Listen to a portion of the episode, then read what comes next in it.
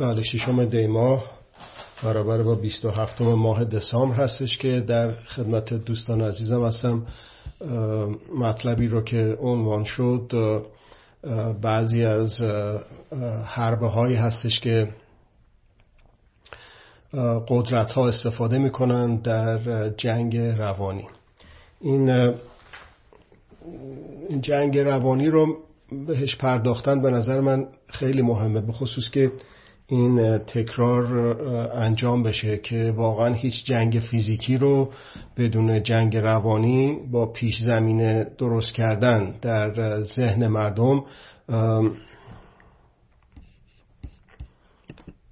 بله ممنونم با این جنگ روانی رو بدون پیش زمینه درست کردن با ذهن مردم نمیشه انجام داد. هیچ گونه جنگ فیزیکی رو. و در نتیجه پرداختن به به اصطلاح تسلیحاتی که در این جنگ استفاده میشه لازم هست که بدونیم که بالاخره خب در جنگ دیگه در این جنگ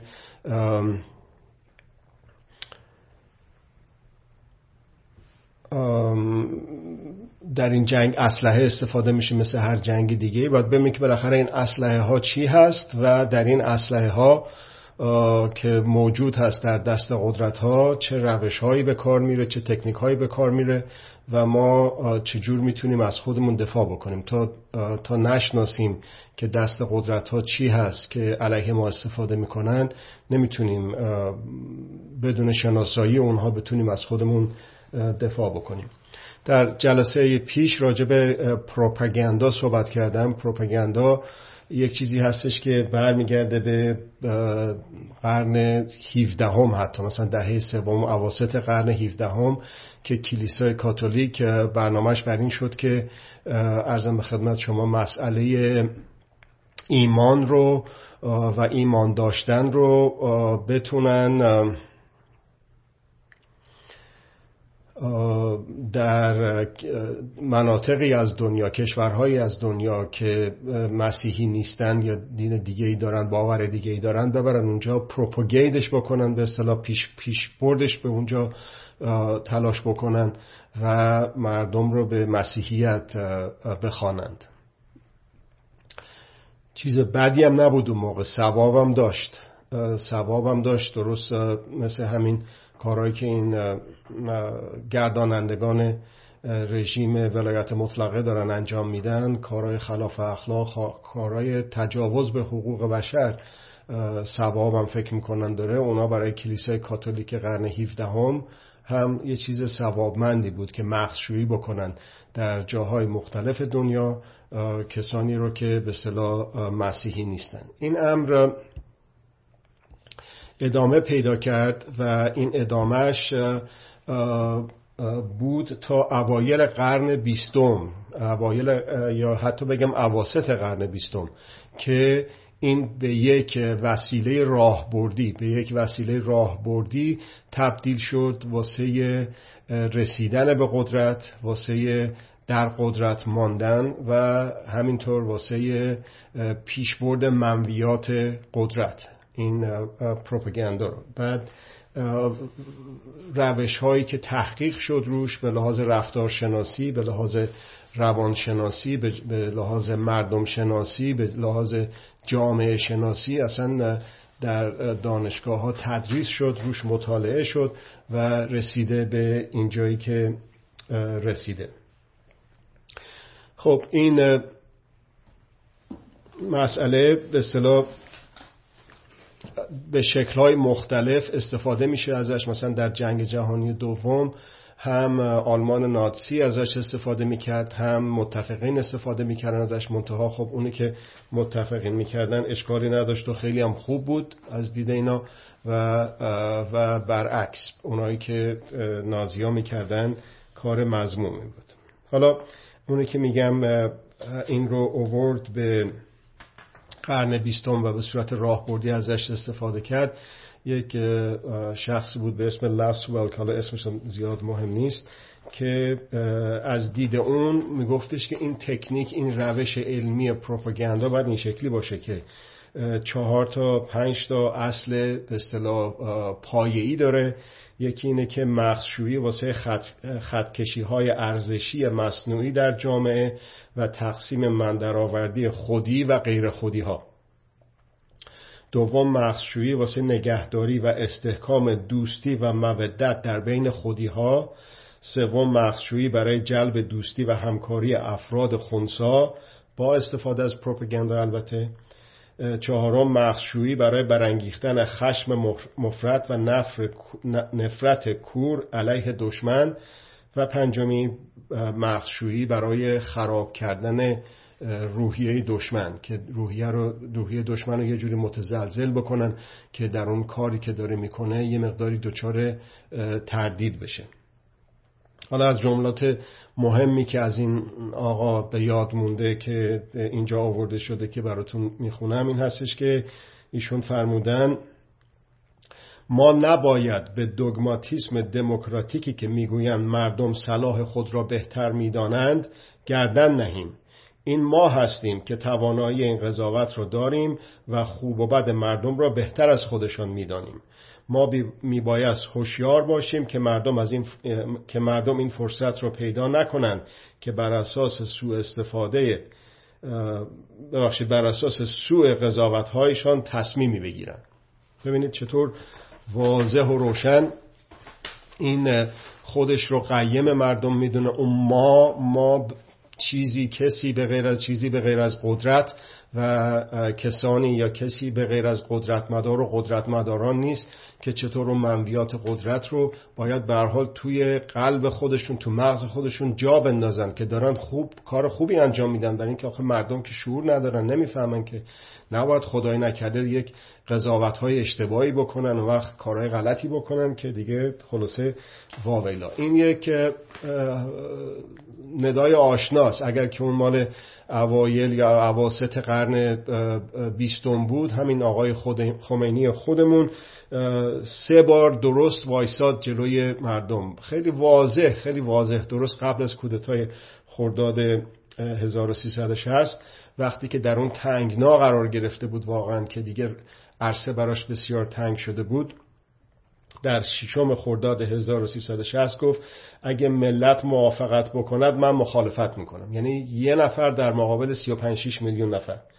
در 25 خرداد گفتش که اگه 35 میلیون نفر بگوید آری من می‌گویم نه. این صحبت رفراندوم آری و نه در مورد به اصطلاح همین مسئله ای که آقای بنی پیشنهاد کردن که اصلا چرا جنگ و دعوا باشه بریم به مردم مراجعه بکنیم رفراندوم بکنیم. آقا دید که نه اوضاع خیلی خرابه. گفت اگر که 35 میلیون نفرم بگن آره من میگم نه. و بالاخره در سی و یکم خرداد ماه 1360 به هنگامی که داشت حکم ازل اولین منتخب مردم ایران رو امضا می‌کرد گفتش که اگر 36 میلیون مرگ بر خمینی بگوین من این حکم را امضا می‌کنم. خب دیدیم که با سکوتی که ما مردم کردیم متاسفانه چه سرنوشتی رو با خودمون ساختیم سکوتی رو که به هر حال یک حد اقل لازمی از ما مردم فعال نشدیم.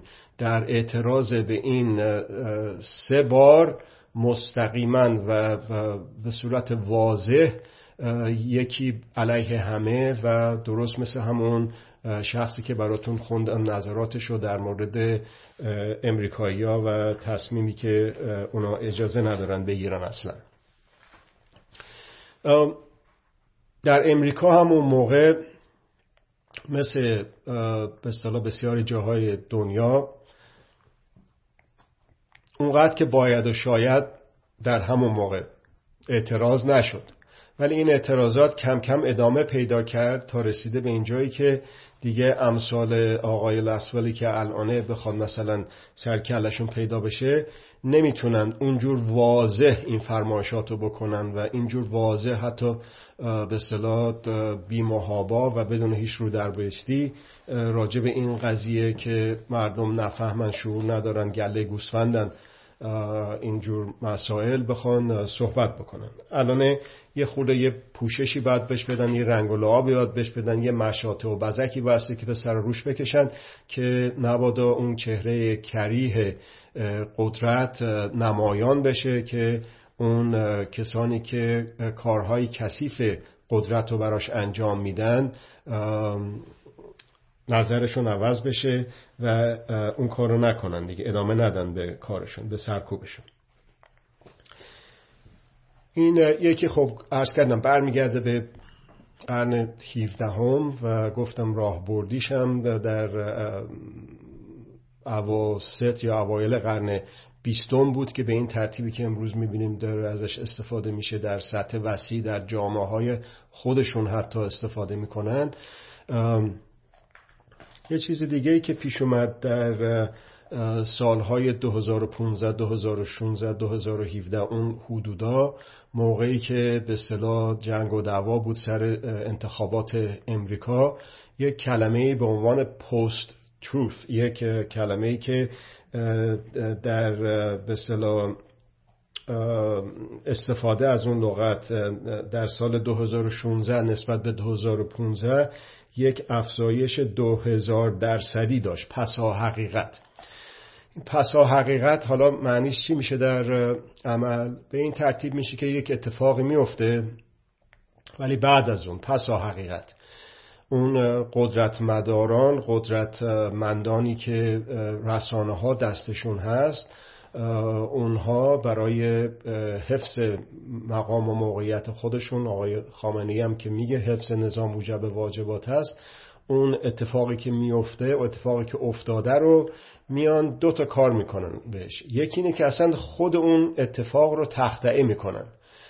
اگر که یک چیزی اتفاق افتاده همون همون چیزی که اتفاق افتاده اصلا یه چیزی یک یه چیزی دیگه میگن اتفاق افتاد. خود حقیقت رو می‌برن زیر سوال و اصلا یه جور دیگه ای تعریف می‌کنن.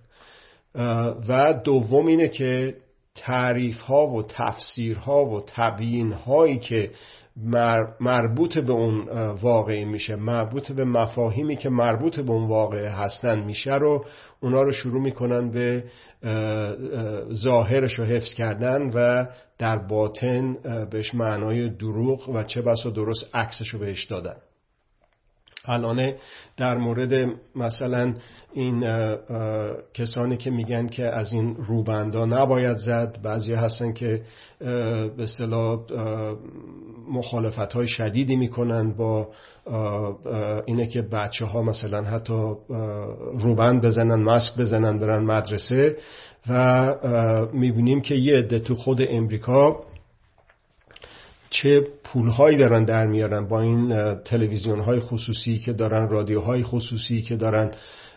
و مشتری جمع می‌کنن شنونده و مخاطب و بیننده جمع می‌کنن و بر اساس تعداد بیننده هایی که دارن اون وقت کمپانی های مختلف مؤسسات مختلف از اینها زمان می‌خرن برای آگهی.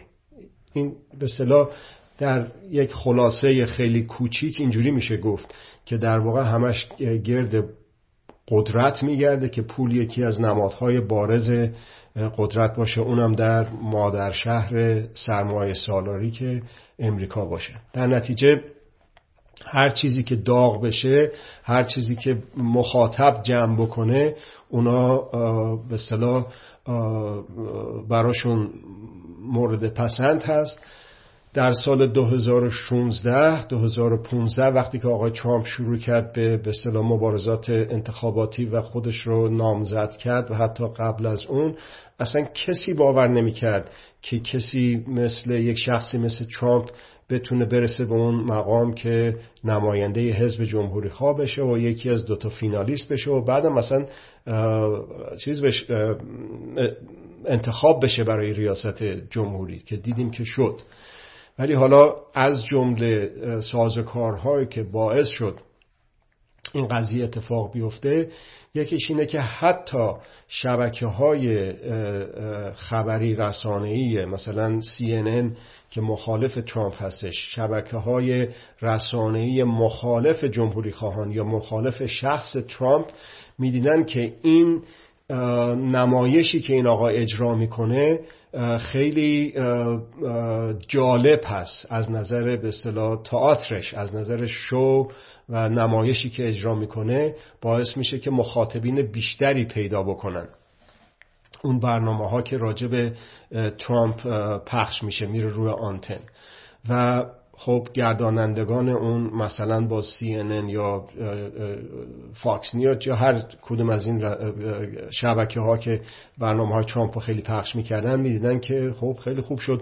ما می‌تونیم این وقت های آگهی فروختنمون رو خیلی گرونتر بفروشیم و به همین ترتیب ادامه پیدا کرد و دیدیم که چطور آقای ترامپ بدون اینکه خرج زیادی بکنه برای تبلیغ خریدن واسه زمان خریدن برای تبلیغات واسه به قول خودشون air time تونست چجور تقریبا در monopoly خودش قرار بده مطرح بودن و تریبون دستش بودن و و حتی اگر که یک به اصطلاح تبلیغات بدم علیهش می‌شد اون اونو خیلی خوب و مبارک می‌دونست برای اینی که شناخته می‌شد در جامعه و به اون ترتیب می‌تونست اون پیام دروغینی رو که داشت رو بهتر و راحتتر به تعداد بیشتری از مردم عرضه بکنه. خب این تأسفی هستش که الان خود این شبکه های بزرگی که مخالف ترامپ هستن و این مسئله اتفاق افتاد رو اینا اذعان می‌کنن و خب البته دیگه پشیمانی سودی ندارد. این پسا حقیقت مسئله بعدی یا راه بعدی که استفاده می‌کنن به اسم استروترفینگ گفته میشه این حالا یه توضیحی لازم داره که یک استادیوم بزرگی هستش که توی به اصطلاح تگزاس اینا برای اولین بار شروع کردن که اون زمین استادیوم ورزشی رو به جای چمن از چمنای مصنوعی پلاستیکی استفاده بکنن که در واقع هیچ اصلا نمی‌شد فهمید از دور که تماشاچیان نشستن یا از تلویزیون تماشا می‌کنن که این واقعا پلاستیک چمن مصنوعیه یا اینکه چمن واقعیه. ولی همه می‌گفتن که به عجب چمنای صاف و دست نخورده و تمیزی هستش. خب وقت این یک لغت دیگه ای در انگلیسی استفاده میشه به اسم grass root یعنی فعالیت های مردمی که از ریشه و شود که پایه جامعه از لایه های عمده و پایین جامعه هستش که نشأت می‌گیره و میاد بالا و بالاتر میشه. یه بازی کردن با این کلمه به اصطلاح grass root و astroturf. و این تکنیک رو که حالا توضیح میدم بهش میگن استروترفینگ و به این شکل هستش که یک دروغی رو یک ضد حقیقتی رو به قول خودشون یک فیک نیوزی رو یک ضد اطلاعاتی رو یک سوء اطلاعاتی رو اینا جوری توی جامعه نشت میدن که خود جامعه فکر می‌کنه که مال خودشه دست خودشه خودش بهش رسیده به این حقیقت رسیده. در اون ریشه های به اصطلاح جامعه به نظر میادش که به نظر جامعه اون کسانی که گول این مسئله رو می‌خورن به اصطلاح پیدا شده. و این به اون میگه اون به اون میگه و اون به اصطلاح حقیقت دروغ یعنی در واقع دروغی که لباس حقیقت بهش پوشوندن یک واقعیت ظاهرا مردمی میشه که در جامعه میچرخه و خب یه عده هستن که با لباس شخصی در جامعه میگردن و این مسائل رو پخش می‌کنن. ولی متاسفانه یه عده زیادی هم مانند به صلاح مستخدمین بدون جیر و مواجب اینها این رو می‌گیرن و به صورت شایعه توی جامعه پخش می‌کنن. اینم خیلی استفاده شد در همین قضیه انتخابات یکی و دوم در قضیه ارشبت که اون مسئله برگزیت. انتخابات منظورم انتخابات ریاست جمهوری دور قبلی امریکا بود که این مسائل خیلی رو شد به خاطر طبعات عظیمی که پیدا کرد. حالا برگردیم به کشور خودمون. یک چیزی یادم اومد. اگه یادتون باشه در همون ابتدا می‌گفتن که عکس آقای خمینی رو توی ماه دیدن. عکس آقای خمینی رو تو ماه دیدن هم, هم نگاه می‌کردن و خب یه چیزی می‌دیدن یه برجستگی و فرو رفتگی این چشش این دماغشون از اینجور چیزا. خیلی جالب بود. حالا هیچ سندی نیستش فقط به عنوان یه شنیده میگم و با توجه به اینی که من به شما گفتم الان با این با این استروترفین زیادم بعید به نظر نمیاد خیلی جالب بود که جایی خوندم که اصلا این شایعه رو دستگاه اطلاعاتی اسرائیل بود که در جامعه ایران پخش کرد و این انقدر مؤثر بود که یکی از دوستان بسیار فرهیخته بسیار دانشمند که یک زن غیر ایرانی هم داشت سالها در اروپا زندگی می‌کرد با یک خانم غیر ایرانی ازدواج کرده بود. اون وقت این دوست فعال سیاسی اصلا زمینه فکریش دین و مذهب و این حرفا نبود. چپ بودن از اون اولش از اول بچگی تو خانواده حتی بیدین و ضد دین بودن و عرض که سوسیالیست و مارکسیست و به این ترتیب خانومش هم همینجور تو جامعه اروپایی. ولی این زن و شوهر که اومده بودن ایران اون خانوم آلمانی خدا ناباور عرض شود که کمونیست هم میگفتش که بله منم عکس آقای خمینی رو توی ماه دیدم. در نتیجه به اثر بخشی این تکنیک ها با این مثالی که براتون عرض کردم میشه پی برد. حالا اسلحه بعدی تکنیک بعدی اینجا اسمشو پیتزا گیت دادن. پیتزا گیت. حالا داستانش چیه؟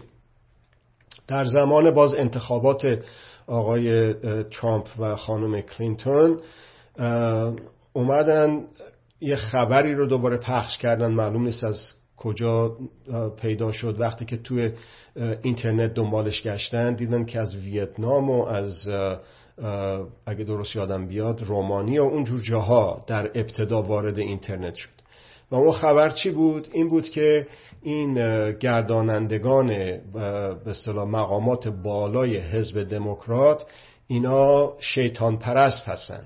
و این شیطان پرست ها یکی از کارهایی که می‌کنن این هستش که از نظر به صدا جنسی انحرافاتی دارن به کودکان علاقمند هستند و اصلا این شیطان پرستان کودک باز بچه ها رو میدزدن. می‌برن تو این پیتزا فروشی تو اون زیرزمینش خونشون رو می‌گیرن و مینوشن و میفروشن و اینجور چیزا و شکنجه میدن و بعدا می‌کشن و دیگه ببین چه چیزهایی گفتن راجع به این قضیه. اصلا آدرس یک پیتزا فروشی واقعی هم در واشنگتن داده بودن. این بدبخت بیچاره از تمام امریکا می اومدن سراغش. حتی یه نفر رو پلیس واشنگتن در همون مثلا چند قدمی این پیتزا فروشی دستگیر کرد. یکی از مذهبی های مسیحی امریکا ریپابلیکن ها جمهوری خواه اسلحه دستش گرفته بود که بیاد بره بچه ها رو نجات بده و صاحب اون پیتزا فروشی رو بکشه و خلاصه اون وظیفه دینیش رو به صلاح انجام بده. حالا خیلی جالبه که به شما بگم که این پیتزا فروشی اصلا ارتباطی به حزب دموکرات نداشت. اولا ثانیا تو اون زیرزمینی که گویا خون بچه ها رو می‌گرفتن و تو شیشه می‌کردن و میفروختن و, و غیر و زالک اصلا اون, زیر اون پیتزا فروشی زیرزمین نداشت اصلا. با این که توی به اصطلاح رسانه های همگانی خود پلیس واشنگتن اینا رو در کنفرانس های مطبوعاتی اعلام کردن که بابا دروغ نیاین بکشین این پیزا فروشی رو.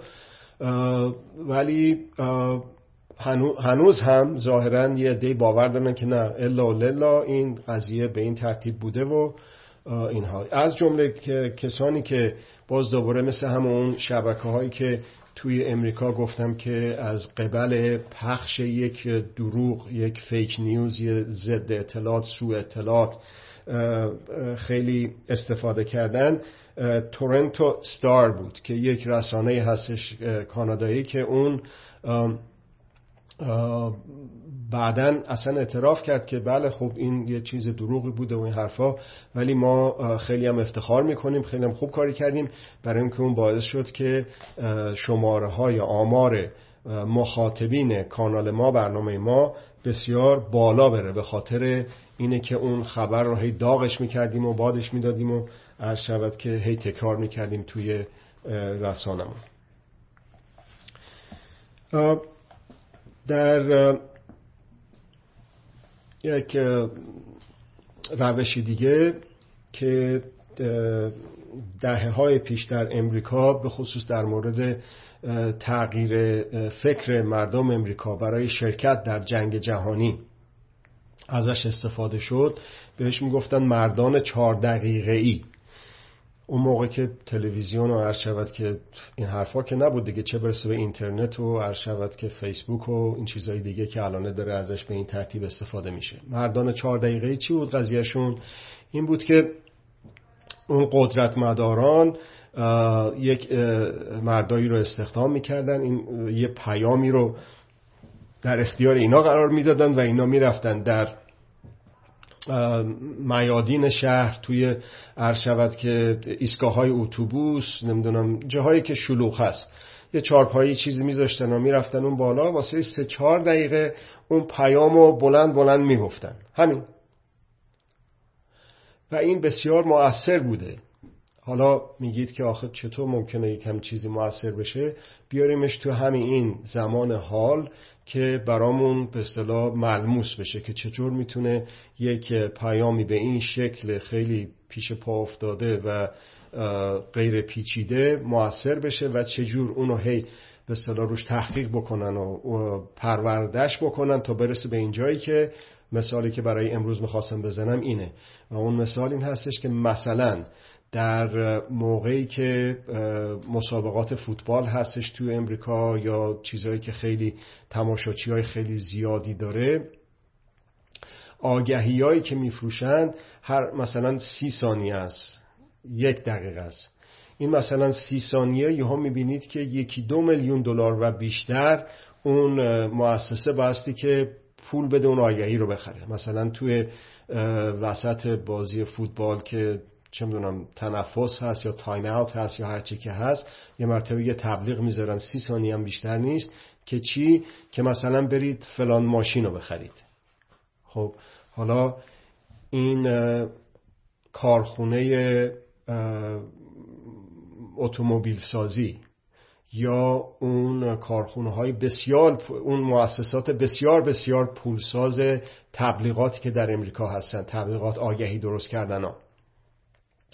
اینا چطور دستشون تو جیبشون میره که برای سی ثانیه یک پیامی رو برسونن به مردمی که دارن تماشا می‌کنن اون تلویزیون رو که مثلا یهو یک تصمیم سی چل هزار دلاری بگیرن که یک فلان ماشینی رو بخرن یا فلان ماشینی رو نخرن. ولی اثر می‌کنه. همون سی چل ثانیه یک دقیقه ای که یکی دو سه میلیون دلار اون شرکت پولشو میده در اون موقعی که میده اثر می‌ذاره با تحقیقاتی که به اصطلاح میشه. جامعه رو تست می‌کنن آزمایش می‌کنن که خب حالا چجور تو این آگهی که دادی به اصطلاح برگردون اون پولی که ما بابت تو خرج کردیم. من عرایزم رو سعی می‌کنم امروز یه کمی خلاصه تر بکنم که امروز به سوال و جواب هم بتونیم بیشتر از جلسه قبل برسیم. بله فکر کنم همینجا اگر که چیزهای زیادتری رو میشه راجبه صحبت کرد مثال های زیادتری رو که به اسم اسلحه ازش ذکر کردم میشه ذکر کرد که استفاده میشه و متاسفانه بسیار موثر هست ولی این دو تا اثر می‌تونه تو روحیه ما بذاره و با خوددانی به آگاهی به خودمون به درونمون ما می‌تونیم این رو بهش پی ببریم. به درون خودمون و به درون بقیه. و اون وجدان. وجدان یک کلمه کردی هستش که بعدا معرب شده شده وجدان با جیم. ولی وجدان با ژ یک کلمه کردی هستش. وج به معنی خود دان به معنی دانستن آگاهی. حالا این وجدان وجدان احساسی روانی عاطفی که اثر می‌ذاره رو آدم با اون پیامی که در از سی ثانیه چل ثانیه یک دقیقه با اون هزینه سنگین به مردم ارائه می‌کنن اون رو باید شناخت. حالا در مورد مثلا انتخابات امریکا که یه مرتبه 35 میلیون نفر برنده یک شخصی مثل ترامپ رأی بدن اون رو باید شناسایی کرد. یا مثلا در ایران خودمون چطور میشه که چند سال از زمان آقای خاتمی تا همین زمان آقای روحانی که مردم رفتن تو خیابونا گفتن اصلاح طلب اصولگرا دیگه تموم ماجرا چی شد که اصلاح طلبی حرف آخر رو می‌زد؟ تحول طلبی حرف آخر رو می‌زد. چطور بود که از همین وسایل جنگ روانی استفاده شد واسه شستشوی مغزی جامعه سیاسی و جامعه مدنی ایران که جا بندازه تو مغز ماها در اونایی که در مغزشون جا افتاد در قلبشون در روحشون در روانشون که بود و بود و برو رأی بده که اگر که این جامعه رو بخوایم این رژیم رو بخوایم براندازیم رضای پهلوی میاد مسعود رجوی میاد ایران تجزیه میشه اسرائیل حمله می‌کنه امریکا حمله می‌کنه و بقیه چیزهای دیگه که ما رو ایران سوریه میشه و بقیه چیزهای دیگه که مکرر ما رو میترسوندن. ولی خب به هر حال این یه تاریخ مصرفی داره. اولا ثانیا جامعه رشد کرده. جامعه ایران این چل سالی که میگذره از کودتای خرداد 1360 همینجوری نشسته مثل یک جسم بیجان و هیچ اتفاق روش نیفتاده باشه. حقوق حقوق انسان حقوق پنجگانه حقوق طبیعت حقوق شهروندی حقوق ملی حق ایران به عنوان یک دولت ملت در جامعه بین المللی اینا چیزهایی هستش که رد و بدل میشه بسیار زیاد رد و بدل میشه در افکار عمومی. و این کاملا فرق داره با اون اول انقلاب که اعدام باید گردد اعدام باید گردد. اگر که یه خورده شما راجع به اعدام اعتراض می‌کردید و عرض شود که چرا آخه نصیری رو کشتید چرا هویدا رو کشتید دیگه حالا به قول معروف به صلاح خر بیا رو باقالی بار کن که حالا چه برچسبایی به آدم میچسبوندن. در صورتی که الان جنبش ضد اعدام به شکلهای مختلف در بطن جامعه در بطن جامعه در لایه های مختلف جامعه مدنی و سمنها سازمانهای مردم نهاد رشد کرده و رسیده به اینجایی که رسیده. خب حالا ببینم اگر که سوالی بر متاسفانه باز دوباره یک پستا اینجا گذاشته شده که من نمی‌دونم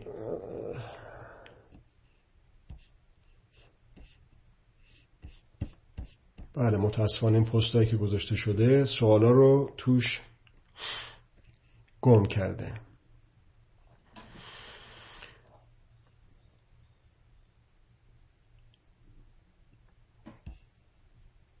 بله.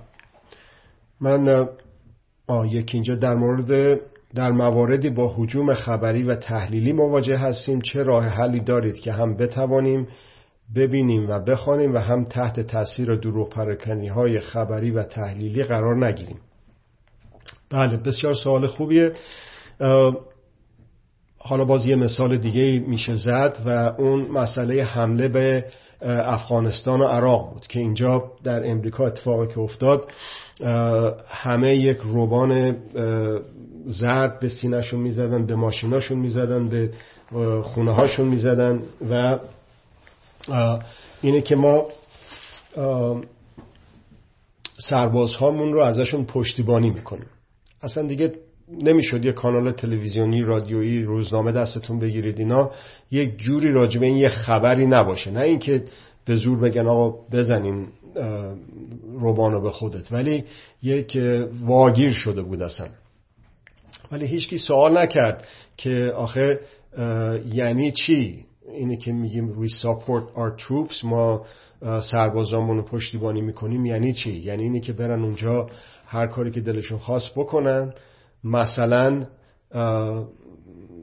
بعد از اینه که سربازا رو مردم افغان رو کشتن یکی از این سربازای امریکایی بود که انگشتان دست افغانها رو می‌برید و به عنوان سوقاتی جمع می‌کرد و هر موقع مرخصی پیدا می‌کرد میورد خونه.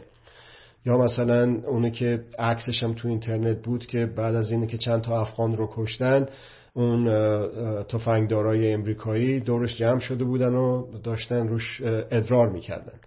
آیا جامعه امریکا همچی چیز رو میپسنده؟ یا مثلا اون کارهایی که توی زندان ابو غریب توی عراق کردن آیا جامعه امریکا we support our troops ما سربازامون رو پشتیبانی می‌کنیم میپسنده همچی چیزی رو؟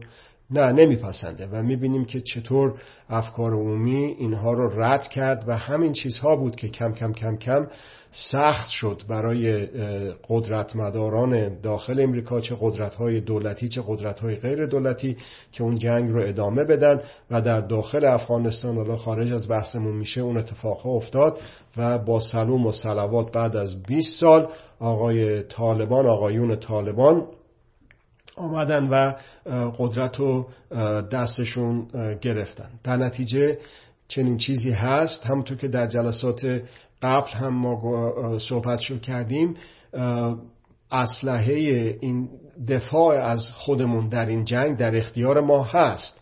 مثل سابق یک جنگ به اون نابرابری نیست. اینم هنوز یک کمی نابرابر هست. ولی دیگه آخه من و شما که تانک نداریم که درون که نداریم که ناف شکن جنگنده اتمی یا عرض که بمب افکن که نداریم که. ولی به هر حال فیسبوک داریم اینستاگرام داریم تلگرام داریم و می‌تونیم از خودمون شروع بکنیم و از جنس قدرت نشیم و حق اطلاع دادن اطلاع یافتن و اطلاع دادن رو به جا بیاریم. این به حق خودمون لاغر عرفان داشته باشیم و اجرا بکنیم این حقمون رو. و به دلیل اینه که ما بیشمار هستیم در مقابل کانونهای قدرت که بسیار کم شمار هستند این مسلما پیروز خواهد شد و هرچی که میگذره پیروزتر هم میشه. الان مثلا مقدار پولی که آقای ترامپ جمع کرده بود واسه این انتخابات دفعه دومش بسیار عجیب و غریب بود. یعنی چیزی نمونده بود که دوباره انتخاب بشه. ولی با استفاده بیشتر استفاده از رسانه های مردمی شخصی بود که خبررسانی ها به همدیگه باعث شد که این بشه که شد. در نتیجه به علت کمیتی که ما داریم اگر که کیفیتمون رو بالاتر ببریم کمیتمون رو می‌تونیم بالا ببریم. گفته شد که برای یک تغییرات تحول پایه‌ای و واقعی در یک جامعه بیشتر از 3.5 درصد اون جامعه لازم نیستش که به پا بخیزن. در نتیجه وقتی که یک حداقل لازمی از ما مردم در مقابل این عرض اون, اون که سوال شما بود که خبرهای بسیار زیادی رو بفرستن در جامعه اگر که پیدا بکنم این جملتون رو می‌خونم. بله متاسفانه پیدا نمی کنم در اون صورت هستش که با افزایش کمیت و کیفیت بله در ممنونم دوباره گذاشتید با حجوم خبر تحلیلی مواجه هستیم. چه راه حلی داریم؟ راه حلش اینه که در درست مثل اون مثالی که جلسه قبل زدم. شما تو کف خیابون وقتی که پنج نفر ده نفر صد نفر بسیجی با باتوم و چماق و زنجیر و گاز اشکاور و اینها حمله می‌کنن به هزار نفر هزار و پونصد نفر دیویس نفر. اونها بیشتر مرعوب هستن تا خود مردم. ما شمارمون بیشتر هست ولی اون یعنی کمیتمون زیاده ولی اون کیفیت دفاع از خودمون رو که لازم نیستش که ما مسلح بشیم به چوب و چماق. ولی همینی که مثلا مثل در یک برهی در, در هندوستان این اتفاق افتاد که اون هندی های وابسته به قدرت بریتانیا و بریتانیا قوای سرکوبشون می‌زدن مردم فقط وای میسادن. دیگه یه نفر رو می‌زدن ده نفر رو می‌زدن. دیگه همه رو که نمی‌تونستن بزنن و به این ترتیب این سرایت کرد. به بقیه نقاط هندوستان با اون به اصطلاح مقاومت و ایستادگی در مقابل خشونت و خشونت پرهیزی که در واقع یک نوع خشونت زدایی بود. اون به اصطلاح در به صورت فیزیکی می‌تونه اثر داشته باشه و داشت و داره و به صورت غیر فیزیکی دیجیتالی و رسانه‌ای هم به این ترتیب که توضیح دادم می‌تونه اثر داشته باشه. میفرمایید که مطالعه نشان داد بچه هایی که تلویزیون نمی بینن باهوشتر از بچه های تلویزیون بین هستند والدین چگونه بتوانند از اعتیاد خود و فرزندان به یک طرف گوش کردن و یک طرف دیدن جلوگیری کنند؟ بله حالا خیلی جالبه که شما اینو میگید. محدود به تلویزیون نمیشه. سعی می‌کنم برم پیداش بکنم. یک برنامه مستندی بود که با یک عده از کسانی که در این رسانه های جدید social networking ها یعنی در واقع گروه شبکه بندی های اجتماعی که الان متداول هست مثل توییتر مثل فیسبوک مثل اینستاگرام و اینجور چیزا. اینا می‌دونید که اکثرا آدم های جوونی بودن که جذب اینجور کارها شدن با دانش الکترونیک و کامپیوتر و اینجور چیزهایی که داشتن و اینا خب درآمدهای خیلی عجیب و غریبی داشتن. ولی بسیاری از اینها بودن که اومدن نصف کاره ول کردن و اومدن بیرون. و حالا با بعضی از اینها مصاحبه هایی شده.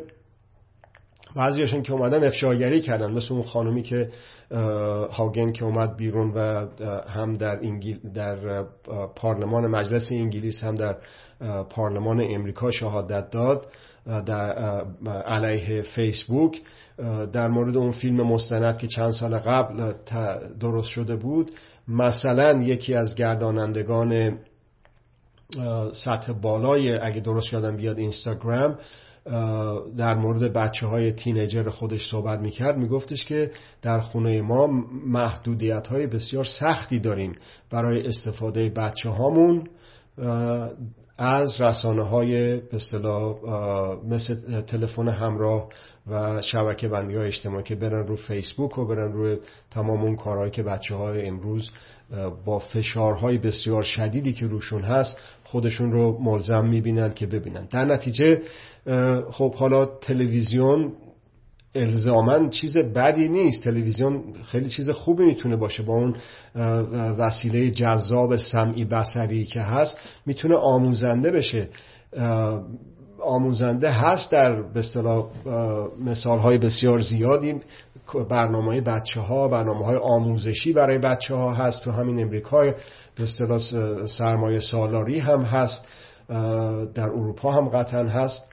ولی متاسفانه حجم قالب به پیشبرد منویات قدرت به یه شکلی از اشکال بسیار متفاوت پرداخته میشه. در نتیجه خب شما از والدین و از بچه ها صحبت کردین. البته خب خود والدین البته بایستی که متقاعد شده باشن که این وسیله خطرناکی هستش. الان مثلا کسانی که تینیجرهایی که اینستاگرام و دختر بچه ها به خصوص نگاه می‌کردن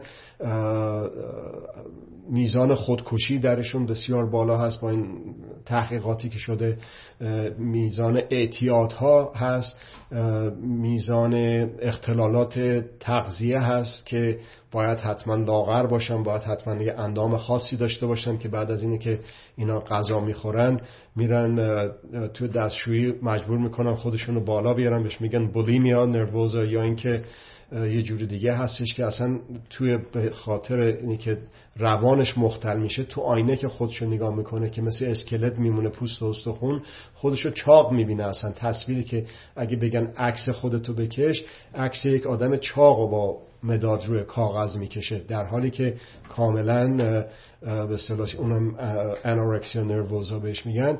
این اختلالات روانی در